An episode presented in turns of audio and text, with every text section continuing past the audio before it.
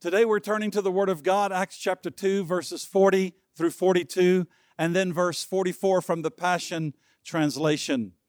Peter preached and warned them with these words Be rescued from the wayward and perverse culture of this world. Those who believed the word that day numbered 3,000. They were all baptized and added to the church. Every believer was faithfully devoted to following the teachings of the apostles. Their hearts were mutually linked to one another, sharing communion and coming together regularly for prayer. All the believers were in fellowship as one body, and they shared with one another whatever they had. You know, the opening pages of the book of Acts show us the church, the living organism that God raised up to launch the movement that is globally called Christianity. On their opening day, the lives of 3,000 people were made new by the coming of faith to Jesus Christ. At their second public gathering, over 5,000 were added to their number. Historians and scholars go on to tell us that within six months of Pentecost, the day of Pentecost in which the church was birthed, there were over 100,000 new Christians in the city of Jerusalem. And here's the reality, church. Every single one of us trace our faith back to this moment that began with a handful of Christians in Acts chapter 2. When you realize the magnitude of what happened through this group of people, it raises a question. What was it about them that enabled them to be so mightily used of God. For you see, this was an unknown group of nobodies. Wow, what a challenge. An unknown group of nobodies. Nobody knew their names, nobody knew their platforms, nobody knew where they had come from. Indeed, the church had issues and imperfections. And while we must be careful not to idolize them, nevertheless, History records that this new community of God's people were used so powerfully that they literally turned the world upside down. Acts chapter 17 and verse 6 says, Those who have turned the world upside down have come here also. This transformed group of people made new and alive by the Holy Spirit, possessed great qualities from the outset which we, the church today, must allow the Holy Spirit to renew in us. Oh, if you and I will give permission to the Holy Spirit for this renewal to happen, then we, I believe we, God's people at Nairobi Lighthouse Church, could very well encounter the same glorious dynamics of church life, revived and made new once again in us as it was with the original model church. Today we continue part two qualities of a renewed church. Qualities of a renewed church. You know, the book of Acts gives a number of descriptions for this new community of God's people. Acts chapter 4 and verse 13 describes them as people who had been with Jesus. People who had been with Jesus. Acts chapter 1 verse 22 chapter 2, verse 24 describes them as those who bore witness to his resurrection. Witness to his resurrection. Acts chapter 2 verse 4 and then chapter 4 verse 8 they were filled with the Holy Spirit. They were filled with the Holy Spirit. Acts 2 verse 44 those who believed. They were those who believed. And then Acts chapter 2 verse 47 one translation says those who were being rescued who were being rescued. Men and women made new. Men and women made alive in Jesus Christ now, because of what we as a church have encountered, particularly in the past one year due to the pandemic, I really believe with all of my heart one of our greatest needs is the need for renewal. The need for renewal. The word renew means to renovate and reconstruct to the original purpose, to restore ruined altars and cities by rebuilding, to revitalize and re energize one's spirit, return to a fresh, invigorating state, to make qualitatively new, to rejuvenate, to strengthen again. What better way to encounter renewal than to re examine the qualities of this new community of God's people found right here in Acts chapter 2 in having its beginning there? You see, we can learn a lot from the early church. Verses 41 and 42a, those who believed the word that day numbered 3,000. They were all baptized and added to the church. Every believer was faithfully devoted to following the teachings of the apostles. The first quality, number one, which we saw last week, a church ready and committed to learn. They were a learning church. They were devoted to following the apostles' teaching. Their teachings were, were such that that today is what forms the New Testament. The apostles' teachings is what we now have as the New Testament. And they were devoted not just to listen, but to follow. Indeed, from the outset, they listened, they studied, they put into practice what they learned.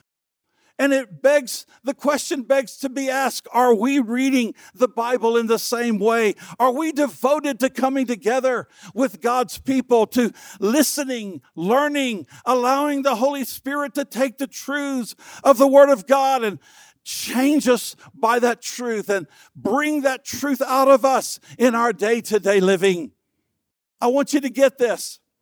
Where no attention is given to teaching and to constant lifelong Christian learning, people can quickly revert to the worldview or to the mindset of their surrounding culture. And they can end up with their minds shaped by whatever social pressures are most persuasive. I want to repeat that and I want you to get this so important. Where no attention is given to teaching and to constant, lifelong Christian learning, people quickly revert to the worldview or mindset of their surrounding culture. And they can end up with their minds shaped by whatever social pressures are most persuasive. It can become so bad that Jesus himself can become somewhat of a distant influence or perhaps even a memory. God help us. Now, today, verses 42 and 44. Their hearts were mutually linked to one another, sharing communion and coming together regularly for prayer. All the believers were in fellowship as one body, and they shared with one another whatever they had. The second quality of a renewed church is a caring church. A caring church, bonded in fellowship as family, a caring church, bonded in fellowship as family. Another evidence of this new life was the desire of the new believers to be with the people of God and to share things in common together. There was a sense of being separated to God from the world and a community of interest with other followers of Christ. When the church was birthed, the Holy Spirit filled the hearts of these new believers with such love that they were made to be to another as the same to himself. All things were made common. That is, there was no distinction of class. There were no cliques. All things were common. Selfishness was done away with, and hearts were turned to charitable acts of kindness and care as they came to value one another over their possessions. Their value one for another became greater than their value of what they possessed. Just as they devoted themselves to the apostles' teachings, they then devoted themselves to fellowship the word fellowship is koinonia. In Greek, it means mutual association, partnership, close relationship, mutual association, partnership, close relationship. This was more than just coming together, certainly more than just a meeting. And sadly, for many believers, the church has become a meeting to attend rather than an essential identity. We must be renewed in our thinking, church. We must be renewed right here. And listen carefully, our coming back together again, it's not simply that we're all going to church again. We're all going to go on Sunday back to church again. No, it's a corporate gathering of the body where we are privileged to be divinely connected. It's our family to which we belong, where our friendships are to be and have been forged. It's where, as one body, we come into the presence of Jesus, devoted and partnering to see God meet the needs of the entire family. We share together. We share with one another what God has given us our smile, our laughter, our enthusiasm, our faith, our good reports of His faithfulness of what He's done for us in this season. You see, that's what God has given you. And it's not given for you alone. You see, when you live together under one roof as a family, you don't see this chair or that table or this packet of milk or this loaf of bread. You don't see those as mine rather than yours. The breadwinners of the household, they don't see their finances, which they bring in, as theirs rather than belonging to the whole household. No, that's not family. That's a business agreement, that's a business deal. We are partners, we are family. We're partnering together for the common good and blessing to all, caring practically one for another. You see, the pandemic has separated us from one another as a family. It's isolated us. It's caused many of us to look inwardly. And when you begin to look inwardly, what happens most often is that leads to difficulty of sustaining a living faith. We need one another. Thank God for our cells, our small groups, which have been an incredible source of strength and blessing, and how grateful we are to our awesome cell leadership. And while cells will continue to meet once a month for a season, the time has come for the NLC family to come back together again.